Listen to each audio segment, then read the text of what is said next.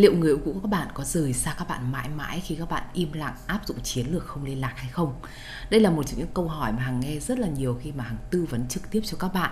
Khi mà hằng đưa ra giải pháp rằng các bạn hãy im lặng đi, các bạn hãy áp dụng chiến lược không liên lạc một khoảng thời gian đi, thì các bạn bắt đầu lo sợ. Một nỗi sợ của việc người yêu cũ có thể sẽ quên các bạn, họ có thể sẽ cảm thấy là các bạn đã vượt qua được rồi và họ có thể sẽ loại bỏ hoàn toàn suy nghĩ quay trở về với các bạn một lần nữa. Các bạn có thể có một suy nghĩ rằng chiến lược không liên lạc có thể sẽ đẩy các bạn ra xa. Các bạn không còn nói chuyện với nhau, các bạn không còn nhìn thấy nhau, các bạn không còn biết là cuộc sống của đối phương diễn ra như thế nào. Vậy thì làm cách nào mà các bạn có thể quay trở về bên nhau được? Nhưng thực ra các bạn phải hiểu vấn đề, nó chỉ mang tính thời điểm thôi các bạn. Chiến lược không liên lạc nó cũng chỉ trong một khoảng thời gian thôi mà. Còn sau cái thời điểm đó thì các bạn hoàn toàn có thể quay trở lại và kết nối với nhau. Ngày hôm nay thì hằng sẽ chia sẻ cho các bạn những lý do đằng sau câu chuyện, tại sao chúng ta nên không liên lạc, tại sao chúng ta nên im lặng. Và nếu các bạn áp dụng chiến lược không liên lạc thì có thực sự đẩy người yêu cũ ra xa hay không? Hãy cùng bắt đầu vào nội dung chính của video ngày hôm nay thôi.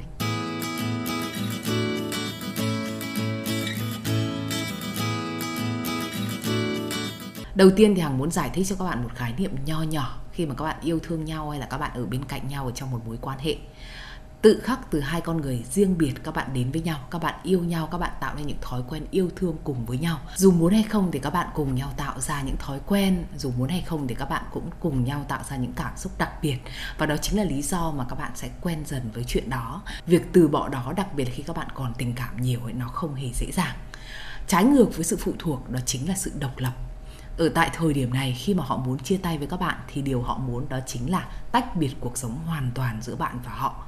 Họ không muốn có sự phụ thuộc đó nó xảy ra nữa.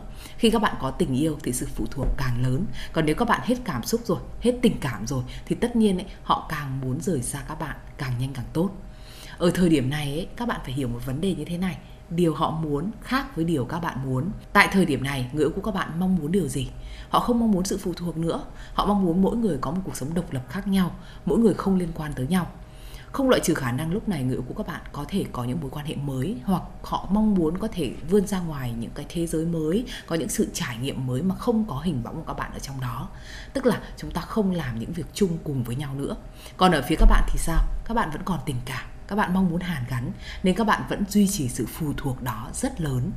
Và vô tình ấy, hai cái mong cầu này nó đang bị lệch hoàn toàn nhau. Vì các bạn muốn chúng ta phụ thuộc nên là các bạn cứ níu kéo các bạn cứ đuổi theo họ các bạn cứ cố gắng gặp họ nhắn tin cho họ mỗi ngày tìm cách để có thể thể hiện tình cảm của bạn thể hiện sự bù đắp của các bạn. Nhưng ở phía đối phương thì sao? Họ mong muốn sự độc lập. Vì thế họ muốn rời xa các bạn. Họ không trả lời tin nhắn của các bạn. Họ không chấp nhận những cuộc gọi của các bạn. Và đặc biệt khi các bạn muốn gặp họ thì họ thậm chí sát thương các bạn bằng lời nói rất nhiều. Nếu các bạn có thể lý trí một chút ý, thì ở thời điểm đầu tiên khi các bạn chia tay nhau ấy thì sẽ khá văn minh. Họ chỉ nói với các bạn là họ hết tình cảm với các bạn hoặc là họ muốn chúng ta tiêm hoặc có thể là họ muốn tạm dừng một khoảng thời gian thôi, mọi thứ nó tương đối nhẹ nhàng.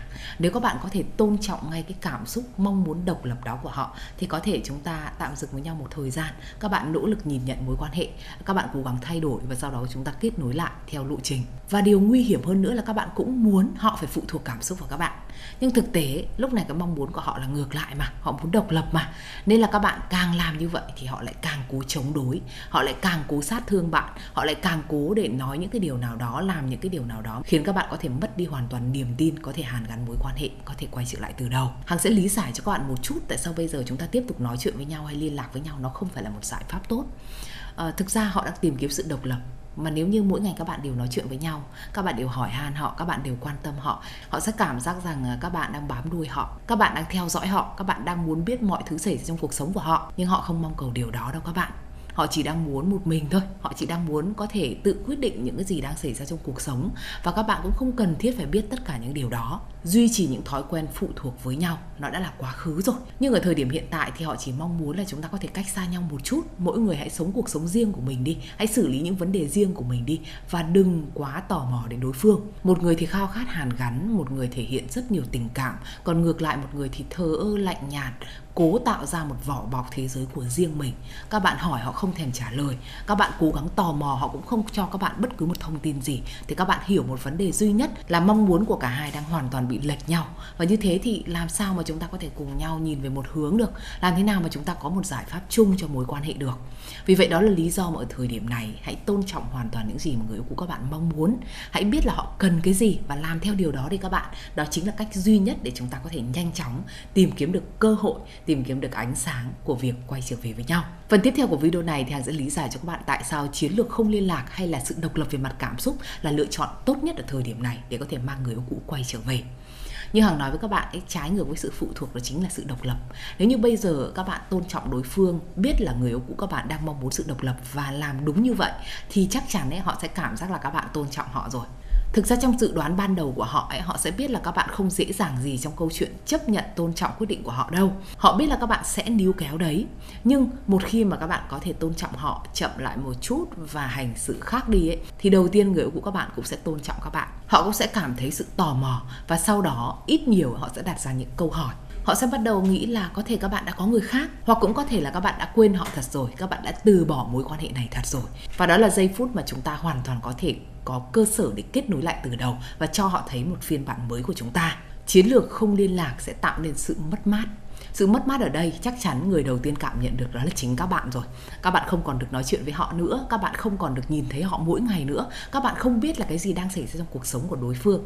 Nhưng các bạn có hiểu một vấn đề là khi các bạn thấy mất mát, đối phương cũng như vậy không?